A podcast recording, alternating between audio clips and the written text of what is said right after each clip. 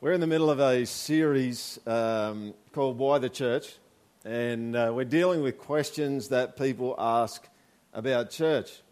And today we're dealing with the question what's the deal with the church and money? Now, some of you, uh, especially those who were here last week, maybe at this point in time, it could be excused for thinking, uh, you, you could have thought this one through a little bit more, Pete, like doing authority and power and then money, like in terms of like the the top three hot button issues in churches, that's probably the top two, probably at that point in time. Um, and, and I have uh, felt the weight of that consideration this week. Didn't think about it when I uh, put these together, but um, I have felt the weight of that. And here's the bottom line we at the project have been in trouble on both of these fronts uh, numerous times before. And I don't mean that we've blown it on it. I mean that we've had wrestling that we've had to do with uh, people in the church. Um, I actually had someone uh, a little while ago send me an email and tell me that I should never ever talk about money ever again in the church. They don't keep, they, they, they, they're not at the project anymore. All right? Because the difficulty with not talking about something like that is that you're not actually talking about something that Jesus talks about. Like if Jesus talks about something, we should talk about something. And probably we should talk about something that Jesus talks about about as much as he talks about it. Is that, is that fair to say? Um, he talks about a lot. In fact, Jesus talks about money more than heaven and hell combined. Interesting. Kind of shows up all over the place. And I, I, actually think at the project, we don't even get close to talking about money as much as Jesus talks about it. Um, so today is, uh, is going to be Classic Project. And some of you might go, well, what is Classic Project, you say? Well, Classic Project is we don't shy away from the tough issues and we just grapple and wrestle with what God says to us about them. Not avoiding them, but, uh, but embracing them and seeing what God would have to say to us through them. Why do we do this? Let me give you Three reasons. There's lots of good reasons, but here's three reasons. Here's the first one. We grapple with tough issues at the project because we know that everyone's fallen, no one's perfect, and we know that God uh, is going to cut across us. That's the reality of a fallen world. If, if the world's fallen and imperfect and God's perfect, we know that He is actually going to cut across us sometimes and say things that are going to be against the grain.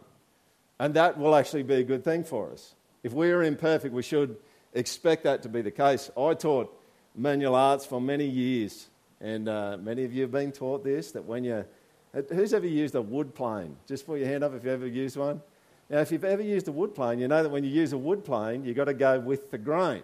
And I used to get kids who had short haircuts, and when I was teaching them about going with the grain, I'd push my hand on their hair, before there was kind of no touch policies, but I'd push my hand on their hair and the hair would stick up as it pushes back. I said, that's what the grain of timber is like. You push it in the wrong direction, it sticks up. If you go the other direction, it stays flat. That's what going with the grain is. But we know, as people who are still messy, who live in a world that's messy, that there's sometimes God's just going to push in a direction that's against the grain. True? True.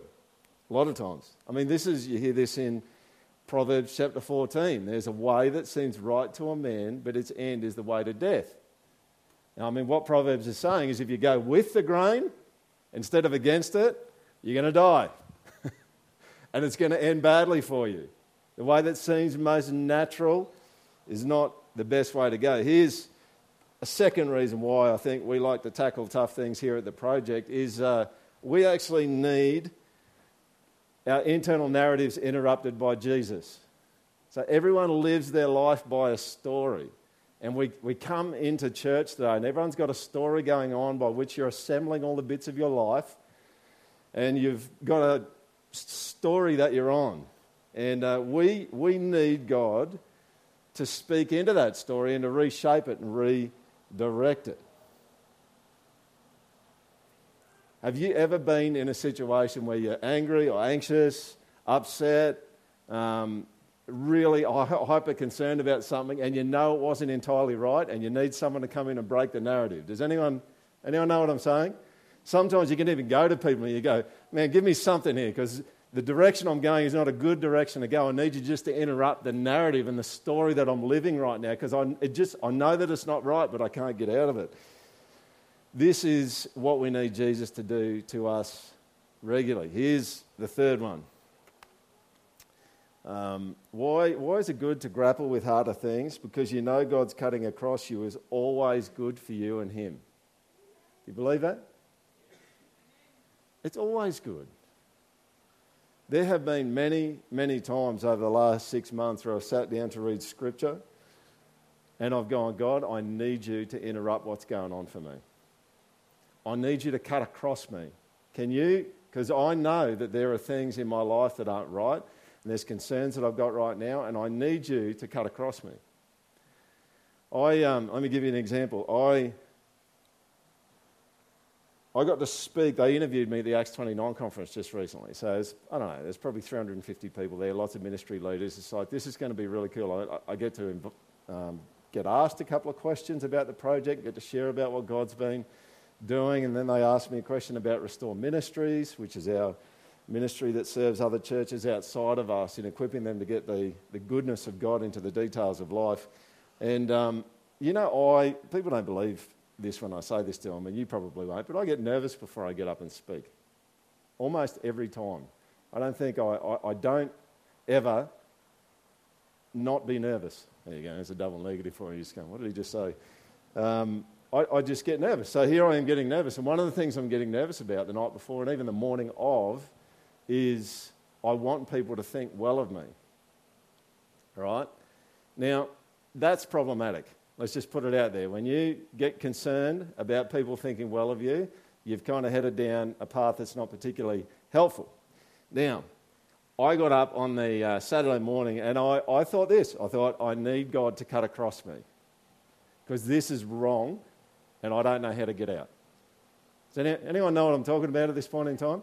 Okay, so I opened my Bible and I kid you not, the next verse I was up to in my Bible reading was Matthew 6, verse 1 which says, Beware of practicing your righteousness before men. Do you know what it did? Beautiful. Beautiful. Didn't walk out of it feeling rotten about myself. I was convicted. I needed to confess something, and I did that, but didn't, I wasn't downtrodden and discouraged and oppressed. Those words were good words, and God squared me up and He got me in the right place to be able to share from a, from a good heart in partnership with Him when I got interviewed. God needs to cut across you. You need God to cut across you. And whenever He does that, we know that it's going to be good.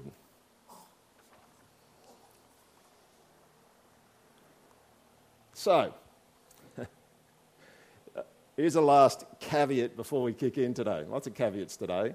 Uh, because you talk about authority and money with Australians to do with the church, and it just gets a bit bumpy. So here's the last caveat. My goal today, in pre- preparing for today, was to stay super, super close to Scripture. All right? Because at the end of today, you don't have to agree with me, but you do have to grapple with Scripture.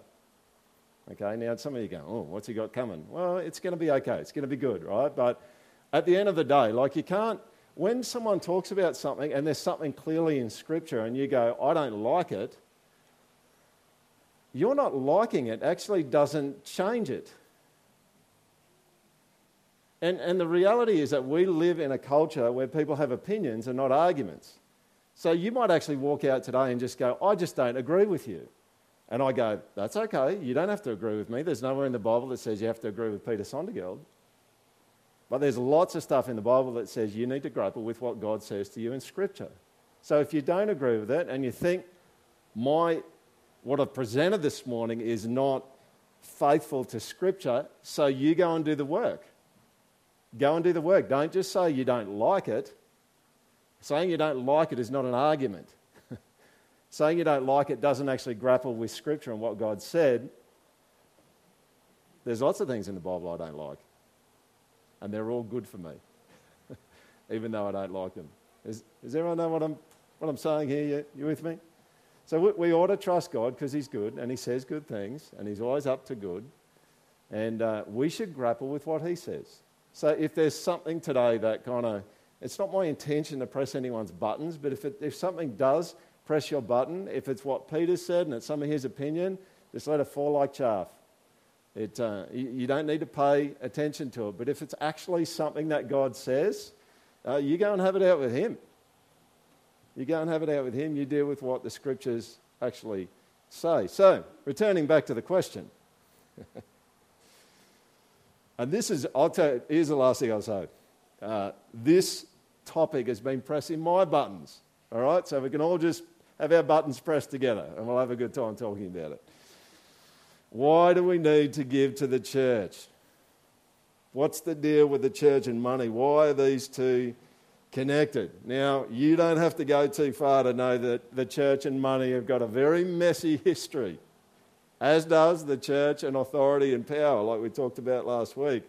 I remember uh, one of the church fathers of the project early on was uh, husband, Ted Hitzke, and uh, he, his line about leaders in the church is the temptations for leaders in the church for male leaders in the church were gold, glory, and girls.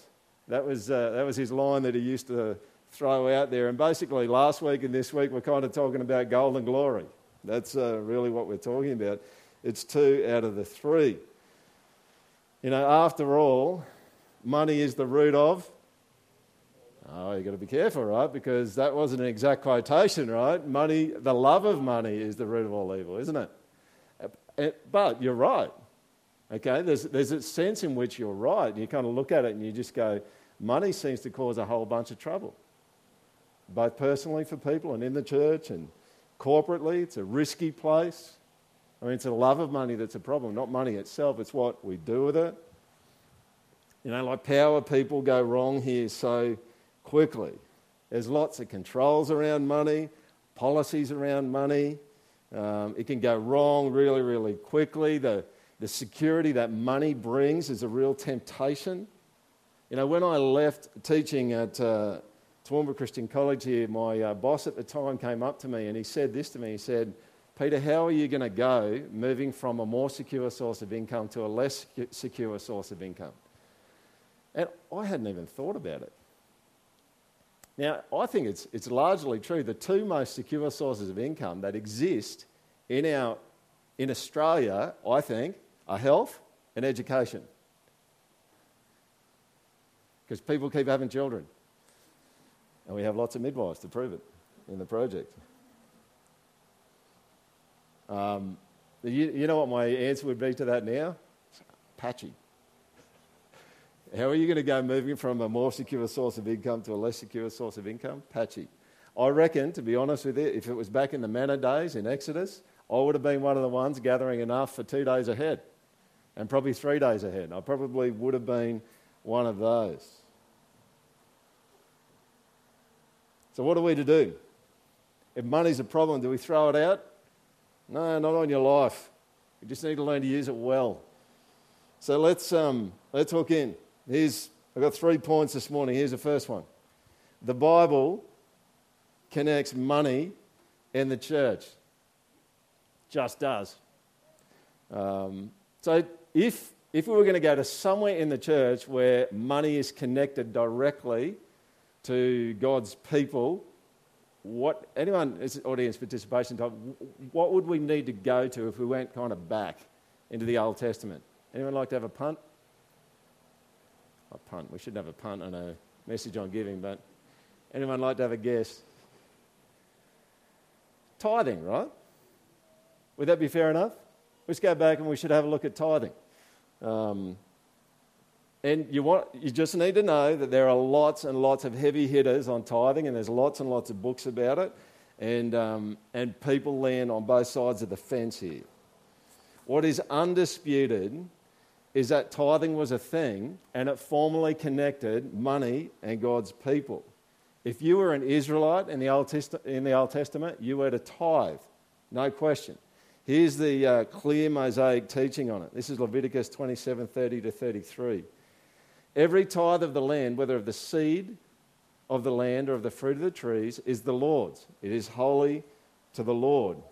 If a man wishes to redeem some of his tithe, he shall add a fifth to it. Now, what this is, is probably this is an allowance for people who grow perishable things that they're just not going to be able to get it to the temple in time to give to the Levites. So there was an allowance. Um, sorry, I should say they, rather than just to the temple, they couldn't get it to the tabernacle, which is uh, when this was around in um, Leviticus 27. They couldn't get it there in time. And so the law was if you can't get it there in time, you can't get your stuff there, you can exchange it for money. But if you do that, you need to add 20% to it. Okay? Um, let me keep going. And every tithe of herds and flocks, every tenth animal of all that pass under the herdsman's staff shall be holy to the Lord. This is interesting, right? So the, the rule here is if you've got a bunch of sheep, you send them through a gate, and every tenth one belongs to God. So you don't kind of sort out the weak ones and the strong ones and then give the weak ones. It's like this is like a random, you give every tenth one that goes through, almost a protection for giving to God something that was a bit lame. And we actually see in the book of Malachi, in Malachi chapter 1, that that's actually what happened, that the priests would bring things that were lame and pathetic to God. Anyway, verse 33 One shall not differentiate between good or bad, neither shall he make a substitute for it. And if he does substitute for it, then both it and the substitute shall be holy, it shall not be redeemed. Now,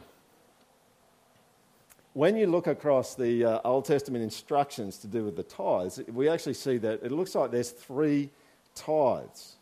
Uh, some people think they're three expressions of the one tithe, others think they're three distinct tithes. This commentator Calland actually makes the comment that Jewish rabbis have usually held that there were three tithes uh, one for the priests and Levites, one for the communal meals, and one for every third, every third year for the non landed, i.e., the Levites, the aliens, the fatherless, and the widows. Now, if you add up all of the tithes that the Israelites were called to give, the amount actually wasn't 10%, it was probably closer to 20 to 25% um, that, the, that the Levites were called to give. Sorry, the people were called to give uh, as their tithe. Um, which brings me to this who were the tithes given to? This is Numbers 18, 21, 25, and 26. To the Levites, I've given every tithe in Israel for an inheritance in return for their service that they do, their service in the tent of meeting. And the Lord spoke to Moses, saying, Moreover, you shall speak and say to the Levites, When you take from the people of Israel the tithe that I have given you from them for your inheritance, then you shall present a contribution from it to the Lord, a tithe of the tithe. Now, what, what is that passage saying? What it's saying is um, there's a tithe that goes to the Levites and then the Levites were to give a tithe of a tithe. so they, everyone, it was all in. It was an all play. Um, the tithes were given to the Levites for their support because the Levites served in the tabernacle, in the temple, and they had no means of income, livelihood, or inheritance to ensure their support. Um, and in return for the service which they serve, they were meant to receive the tithes of the people of Israel. Then the, the, uh, the Levites themselves would then give a tithe of a tithe. Now, we've actually done this tithe of a tithe thing in the project since it started. So we give 10% of all of our giving. Every year we give away to, to missions and, and to, to organisations outside of us to bless them. Um, we're now, uh, having signed up with Acts 29, we're giving 10% of, we're giving that 10% away to church planting so people can, uh, people can come to know Jesus, which we're pretty excited about. So this is the Old Testament um, system. And uh, it leaves us with the question, well, what, what do we do with it? Um, do we need to do anything with it? Is it an Old Testament law uh, thing? And that's that's one direction people go. They say this is a Mosaic law thing and it doesn't really apply to us. And it's a strong argument, in my view, and it has lots of, uh, lots of significant backers. Um, and, and their kind of line is the law, as mentioned, has been superseded by Christ. Um, but I want to ask the question is there a larger principle that's actually going on here? And then, what does Jesus say about it? And then, what does the, uh, the New Testament say about it, the early church, if we go on in the scriptures? Now, if you go right back to Genesis chapter 3, the story of Cain and Abel. really interesting things going on there. Now, Adam knew his wife Eve, and she conceived and bore Cain, saying, I've gotten a man with the help of the Lord. And again, she bore his brother Abel. Now, Abel was a keeper of sheep, and Cain a worker of the ground. In the course of time, Cain brought to the Lord an offering of the fruit of the ground, and Abel also brought of the firstborn of his flock and of their fat portions. Now, what's going on here? Well, I think at the very least, uh, we can say that Cain and Abel think that it's appropriate to bring an offering to God. Is, is this scripture teaching tithing? I don't think so. It's not teaching tithing, but it is, I think, teaching you that there's something right and appropriate. And the Old Testament speaks often about giving of your first fruits. So you give God the cream, not what's left over. You don't give God the dregs, you give Him the cream. Uh, that's the Old Testament kind of um, um, principle there. Uh, you can go along to Genesis chapter 14. There's this strange king called Melchizedek who shows up. Uh, Abram has just gone and rescued Lot, his family, and his possessions from being taken away captive. He gets all of them back, uh, and he gets a whole bunch of other possessions, and he shows up. Uh, he meets up with this Melchizedek, who is a priest king of the Lord Most High, Genesis 14 says. And what does he do? He gives a tithe, he gives 10%, a tenth of, of the takings of the warfare to the priest. That's interesting. Is, is that text teaching about tithing? And I just go, well, I, I don't know. It could just be teaching about a thing that actually happened. But I think the one thing for you just to note at this point in time is I think there's something going on. There's a, there's a principle going on that when it comes to God, you bring the cream of the crop, not the dregs, and you, you commit that to Him and you give that to Him. You give, you give something back to God. You know, this is Exodus 23, verse 19. The best of the first fruits of your ground you shall bring into the house of the Lord your God. That's, that's the principle. Now, are these texts teaching the tithe? Maybe. Maybe not. They could just be telling a story, but I do think they highlight this notion about first fruits is that you bring to God the best that you have. You know, we, we can't really do it because the paymaster takes uh, the Australian government's cut out of your wage. But in some ways, if you could get to that first and give him the first bit, that's the kind of thing that we're talking about. That's the kind of thing I think the Old Testament talks about. Now, what does Jesus say about tithing? Uh, not much. Just not much. You say, well, where does Jesus connect money and the church? Well, uh, he doesn't. And some of you go, oh, that's a, that's a problem. Well, it would be if we only had the Gospels, but we have other stuff in the Bible, so we can get a little bit more help. But let me just say this there's only two times in all four Gospels where Jesus mentions the church. So it's probably not surprising that Jesus doesn't uh, talk about the church and money in direct connection. What does he say? He does engage with tithing, interestingly, uh, in two places. Uh, Matthew 23, verse 23, and Luke 11:42. They're actually the, um, the same saying of Jesus. Woe to you, scribes and Pharisees, hypocrites, for you tithe mint and dill and cumin. Like they, they are just well attuned to what tithing is, right? They're tithing their spice rack. That's what they're doing. And you have neglected the weightier matters of the law, justice and mercy and faithfulness. Listen to what Jesus says. These you ought to have done without neglecting the others. What's he saying?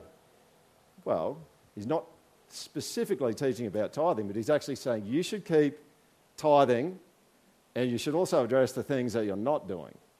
And the things that they're not doing are mercy, and being faithful, and being loving and just. Is everyone with me? So at this point, I mean, people kind of uh, debate about what Jesus is doing here, and, but I think you can kind of say at least Jesus is saying, look, I'm not cancelling out tithing. I'm just saying you should have just done that. But the focus here is actually not on tithing, it's on what you're not doing, which is love and mercy and faithfulness. Um, Jesus didn't have an issue with what they were doing, he had an issue with what they weren't doing. All right, how you doing? You doing okay? I hope you're doing okay. When you get into 1 Corinthians uh, 9, you get some more stuff about money in the church, and then 2 Corinthians 8 and 9, which we'll get to in a little bit, but just um, read through this one. This is, this is the bit that I reckon is, I'll get to my particular position in a minute, but this was the text that made me think, huh, like there's a bit more of a stronger argument for tithing than what I actually thought. And it's uh, this scripture here. 1 Corinthians 9, verse 7 to 11. Paul's arguing his rights as, as an apostle, he's defending himself, and he's arguing his rights only then to say, I'm not going to take up my rights. And so his actual point in this section is uh, that you would give up your rights for other people. Um, he's teaching that principle. But I want you to notice the argument that's embedded within what he's saying here because it's, it's quite uh, telling, I think. And what you actually see here in this uh, scripture is a connection between Old Testament workers, the Levites, and New Testament pastors in the church. Okay? Here's 1 Corinthians 9, verse 7. Who serves as a soldier at his own expense? Who plants a vineyard without eating any of its fruit? Or who tends a flock without getting some of the milk? Do I say these things on human authority? Does not the law say the same? For it is written in the law of Moses, You shall not muzzle an ox while it treads out the grain. Is it for oxen that God is concerned? Does he not certainly speak for our sake? It was written for our sake because the ploughman should plough in hope and the thresher thresh in hope of sharing in the crop. If we have sown spiritual things among you, is it too much if we reap material things from you? Interesting. He goes on. If others share this rightful claim on you, do not we even more? Nevertheless, we have not made use of this right, but we endure anything rather than put an obstacle in the way of the gospel of Christ. Do you not know that those who are employed in the temple service, listen to this, get their food from the temple? We just read that before. And those who serve at the altar share in the sacrificial offerings. In the same way, the Lord commanded that those who proclaim the gospel should get their living by the gospel. Interesting. Now, that, that for me, I, have kind of gone, tithe's a good principle. This one's just pushing me a little bit closer to that. Is any, any, can you see that? It's, it's like Paul's drawing a direct connection between the Old Testament Levites and priests getting their living from the tithe of people and New Testament pastors and gospel workers getting their living from people they serve. Now, he doesn't take up that right. I mean, he's, he's well known as a, uh, as a tent maker. But notice he's, he's just pointing that out at this point in time. Uh, we, we see this kind of thing in other places in the New Testament as well. Galatians 6, verse 6 let the one who has taught the word share all good things with the one who teaches. Uh, 1 Timothy 5, verse 17 quotes the muzzle, muzzling the ox as it treads out the grain. Now, some of you, quite rightly, as you look at this 1 Corinthians 9 here, uh, you just go, yeah, well, there's no percentage there. And there's not. there isn't a percentage there. Um, all right, summarise the first point. The next two points are shorter. What are we to do with it? Good question, right? Um, here's, here's my position. I don't, I don't think it's binding. and I think uh, I'm going to give you my particular position, um, but I just want you to know you're free to differ. Now, all I ask, if you differ, is that you don't differ because you don't like it, but you differ because you've grappled with Scripture and you've landed somewhere else. I'm really, I'm really chilled with that. Like, that's totally okay. And there's some theologians I respect very, very highly um, who land in a different place. And I'm totally cool with that because I read their stuff and I go, yeah, you know what? You've grappled with the scriptures. I don't agree with the way that you're using them, but that's okay. That's okay. We can land in different places. Here's, um, here's my personal conviction. My personal conviction is that I think 10% of your wage, your gross wage, should go to the local church, and you should give over and above that to other causes. That would be, that would be my particular position. And I think that, in my view, and you can, dis- you can disagree, in my view, these scriptures, I think, trend in that direction. Um, tithe to your local church, support the gospel workers, give over and above that.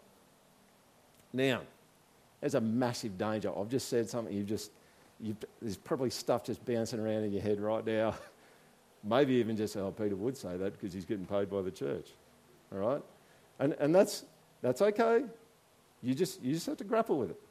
You have to grapple with it. Let me tell you some other things that could bounce around. It's like, oh, okay, this is good. Now I know 10% is mine, 10% is God's, and 90% is mine.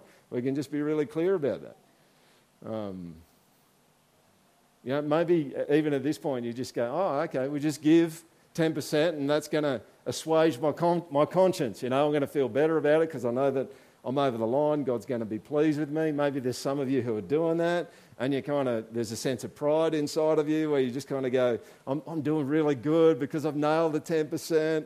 Um, I've, I've kind of satisfied the law. Uh, we can end up in a place where we go, I've got freedom with the rest of it. Uh, we could just be really tight in this. Like you can just be really tight and have an issue with money and just go, finally, I found out what's right and what's wrong, and now I can just do that, and then I don't have to give any more. Um, and, and then you've even got people probably in the church here that God would call to give more than 20%. Sorry, more than 10%, probably more than 20%. And if you just went 10% and you kind of lock in on it, you're going to miss out on that. Now, when we get into the New Testament, if you want to play the percentage game, it gets really messy. All right? Work with me on this one, right? See if you can see if you can work out these percentages. I'm going to read it. You have to shout out what the percentage is when you get the chance. He, John the Baptist on repentance, who has two coats, let him share with him who has none, and he who has food, let him do likewise. What percent is that? 50%. All right, we just blew 10 out of the water. All right, 50%. Here's the next one. Zacchaeus, behold, Lord, the half of my goods I give to the poor. What percentage? 50%. The rich young ruler, who we'll get to again in a minute. Jesus says to him, If you would be perfect, go sell what you possess and give to the poor, and you'll have treasure in heaven, and come follow me. How many percent's that? 100. See, I'm freaking out a little bit at this point in time. Here's the last one. Luke 14:33, Jesus says, "So therefore, whoever of you does not renounce all that he has cannot be my disciple." What percent? 100. you see the problem? Like if you want to play the kind of law kind of percentage game that you see in the Old Testament, you're just getting in strife as soon as you hit the New Testament. Because here's the reality Jesus connects money and your spirituality. He just does. What you do with money says something about where you're at spiritually. Here's uh, Mark 12, verse 41 to 42. This is almost like Jesus the stalker verse. Okay, you'll see why I'm saying that. And Jesus sat down opposite the treasury and watched the people putting money into the offering box. Many people put in large sums, and a poor widow came and put in two small copper coins, which make a penny. Would you be awkward? That's a weird spot, right? He's just, Jesus has come in. He's, whoa, okay, well, that's where they're putting cash in. I'm going to go and sit right next to it. I'm going to watch everyone that puts something in. Is, is, would anyone be awkward about that? You would be, right? You straight up, just this is like low hanging fruit. We're not getting too intense or complex. It's like straight up, you've got to go, Jesus is interested in what's going on with our money. True? Is, it, is, is that okay? Is that, give me a nod if you think that's okay for me. Just, okay, all right. What about this one? This is the story of Zacchaeus. Remember Zacchaeus? Uh, many of you would know. He's a short guy. Wanted to see Jesus. Crowd was too tall. He was too short. There's a tall tree, so I'll climb up in the tree. Jesus goes over to the tree, says to Zacchaeus, I'm coming to your place for dinner. The religious people grumble, which is usually a sign that Jesus is doing the right thing uh, when people are grumbling. And, uh, and then this happens, and Zacchaeus stood up, assumed, assumedly in his house, and said to the Lord, Behold, Lord, the half of my goods I give to the poor, and if I've defrauded anyone of anything, I'll restore it fourfold. And Jesus said to him, Listen to what Jesus says. Today, salvation has come to this house. Why? Because he started giving cash away. You see that?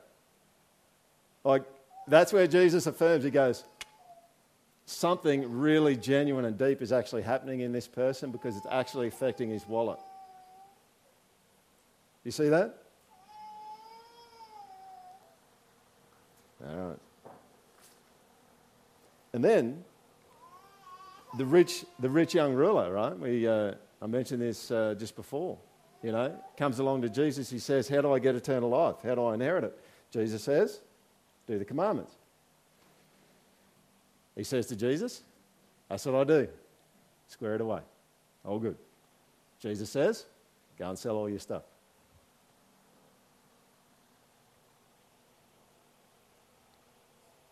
The young man said to him, All these I have kept. What do I still lack? Jesus said to him, If you would be perfect, go sell what you possess and give to the poor, and you'll have treasure in heaven, and come follow me.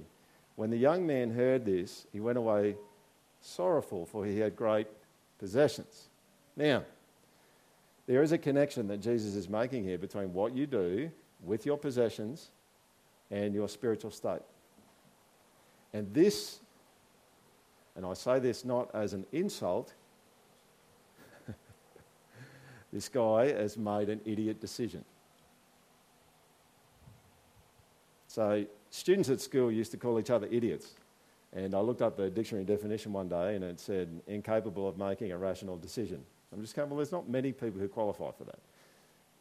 All right? Because everyone at some point does make some kind of sensible decision. But this is a really bad one, isn't it? What has he just traded? He has, he has probably lived for less than 100 years and he's just traded everything that he owns for eternity.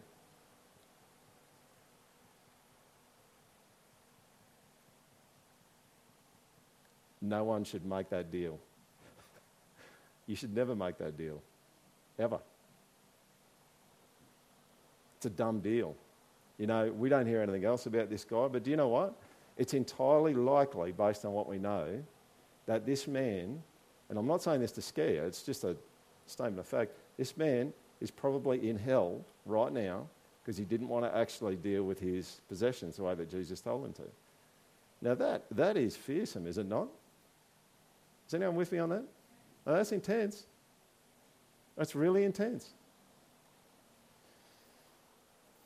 Now, this feeds really nicely into something that Jesus said in uh, Matthew chapter 6, which I want to read. Um, Jesus says, Do not lay up for yourselves treasures on earth where moth and rust destroy and where thieves break in and steal, but Lay up for yourselves treasures in heaven where neither moth nor rust destroys and where thieves do not break in and steal. For where your treasure is, there your heart will be also. Now, I won't have a show of hands as to who goes to financial planners. But Jesus is the best financial planner ever. Okay? And what he's actually saying in this scripture here is you are going to lose everything that you own. Every bit of money that you have, every possession that you have, you are going to lose it. I mean, we've countless stories in the fires that happened recently um, about people saying, I've lost everything. Well, that happens every day when people die. They lose everything. Uh, they don't have anything left over. And you know what Jesus is saying here? You need to invest his money because it all belongs to him so that you end up getting treasure on the other side. Randy Alcorn says you can't take it with you, but you can send it on ahead. That's, that's what Jesus is talking about here. So, do you want a big treasure in heaven? See, this, it's, it comes down at, at one level, it comes down to an investment thing. You want to invest here and lose it all, or do you want to invest there and get it? And get a treasure? There are so many scriptures about this. Matthew 5:46 for if you love those who love you what reward do you have eternal rewards when you give to the needy, do not let your left hand know what your right hand is doing. This is Matthew 6. That your giving may be in secret, and your Father who sees in secret will reward you. We can send it ahead, we can't take it with us. Here's what Richard uh, Halverson says Jesus Christ said more about money than about any other single thing because when it comes to a man's real nature or a woman's real nature, money is of first importance. Money is an exact index to a man or woman's true character. All through Scripture, there is an intimate correlation between the development of a man's character and how he handles his money. Now, if you're anything like me, you're probably a little uncomfortable with that.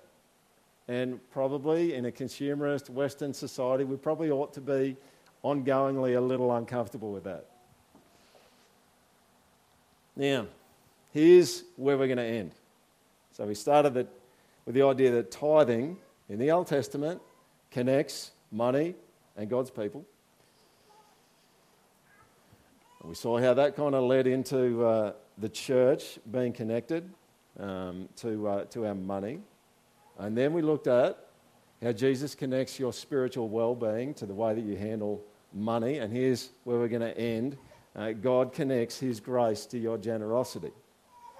This is where it lands.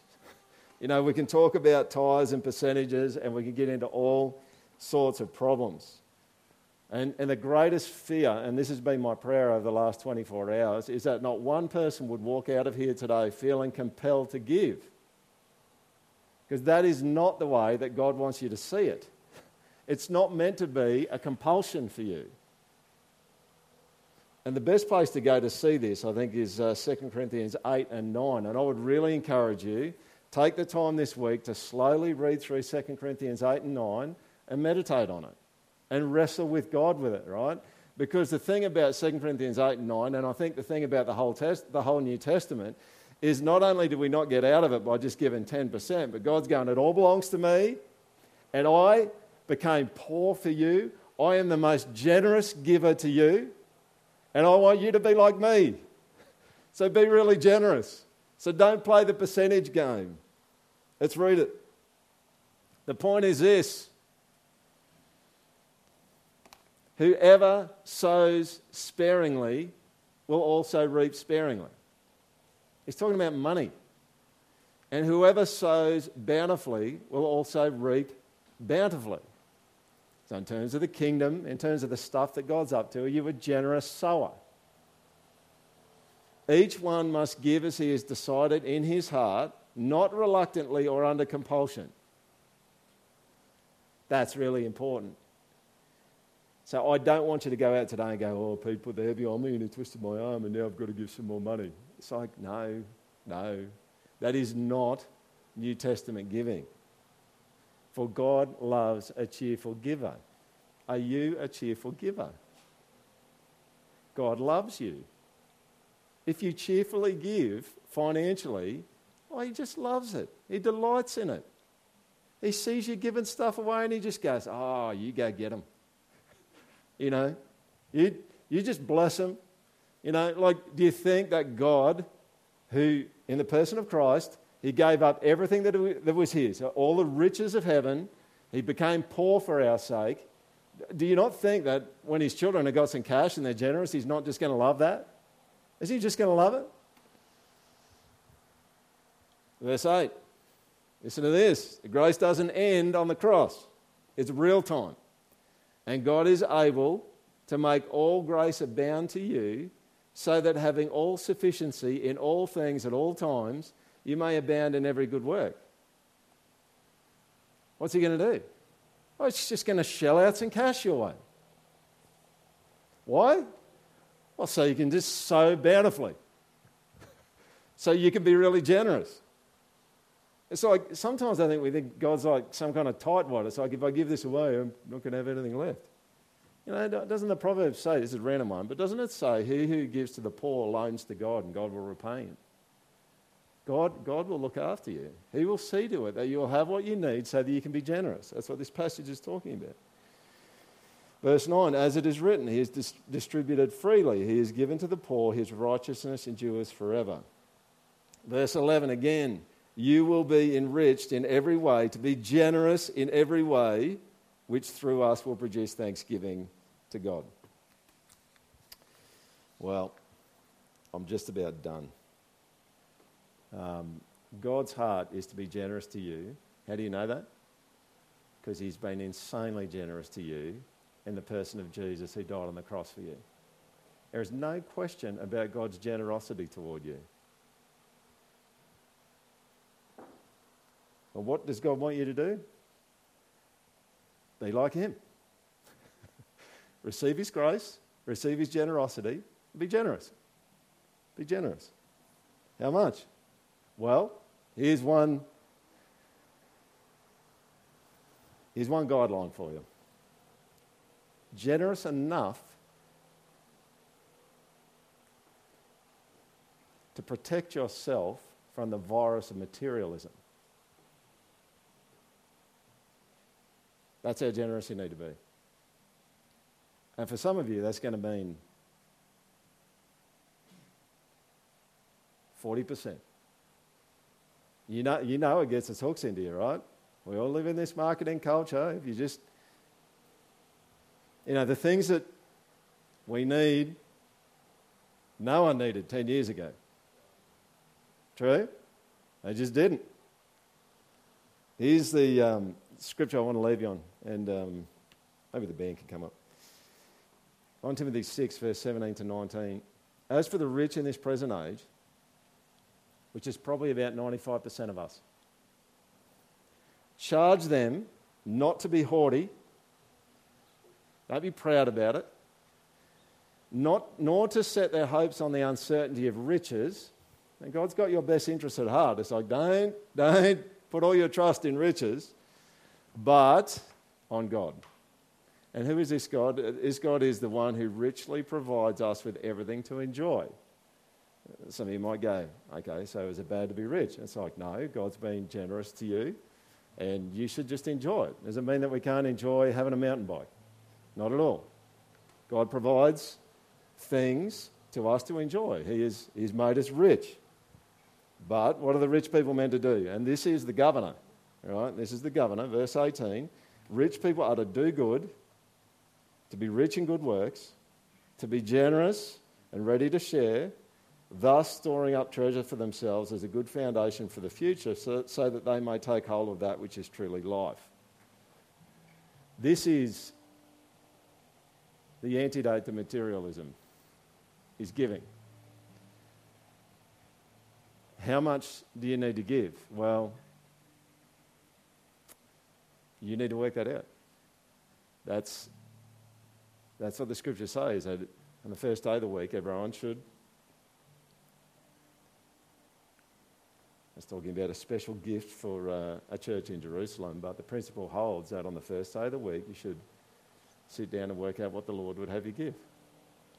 And here's my encouragement to you you probably need to give just a little bit more than what you think. Like if your giving doesn't affect your lifestyle just a little bit, you probably aren't quite giving enough.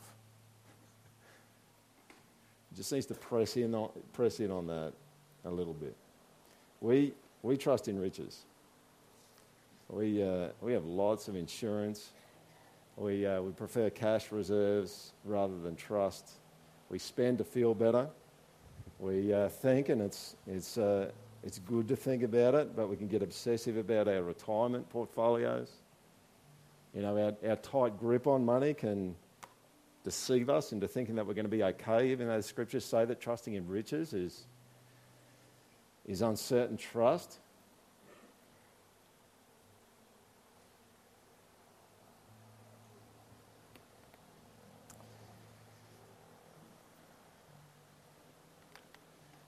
Two caveats just to finish really quickly. Here's the first one. If you're married to a, uh, an unsafe spouse, uh, this message is not meant to create a whole bunch of headache and trouble for you in your marriage.